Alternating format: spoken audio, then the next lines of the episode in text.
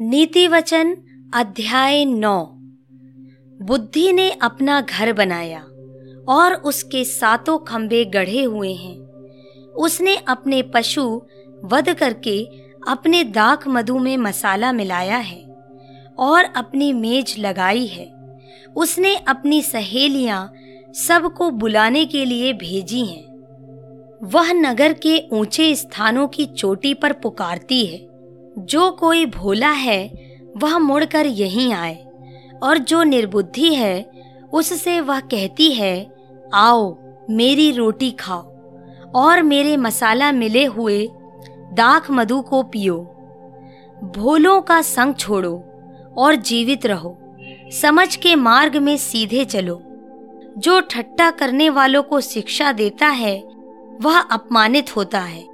और जो दुष्ट जन को डांटता है वह कलंकित होता है। ठट्टा करने वाले को ना डांट। ऐसा ना हो कि वह तुझसे बैर रखे। बुद्धिमान को डांट। वह तो तुझसे प्रेम रखेगा। बुद्धिमान को शिक्षा दे। वह अधिक बुद्धिमान होगा। धर्मी को चिता दे। वह अपनी विद्या बढ़ाएगा। यहोवा का भय मानना बुद्धि का आरंभ है।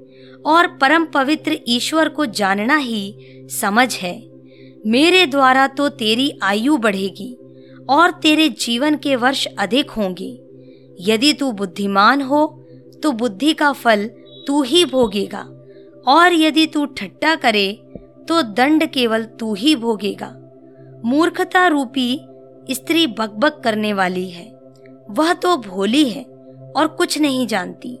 वह अपने घर के द्वार में और नगर के ऊँचे स्थानों में अपने आसन पर बैठी हुई, जो बटोही अपना अपना मार्ग पकड़े हुए सीधे चले जाते हैं, उनको यह कह कह कर पुकारती है, जो कोई भोला है, वह मुड़कर यहीं आए।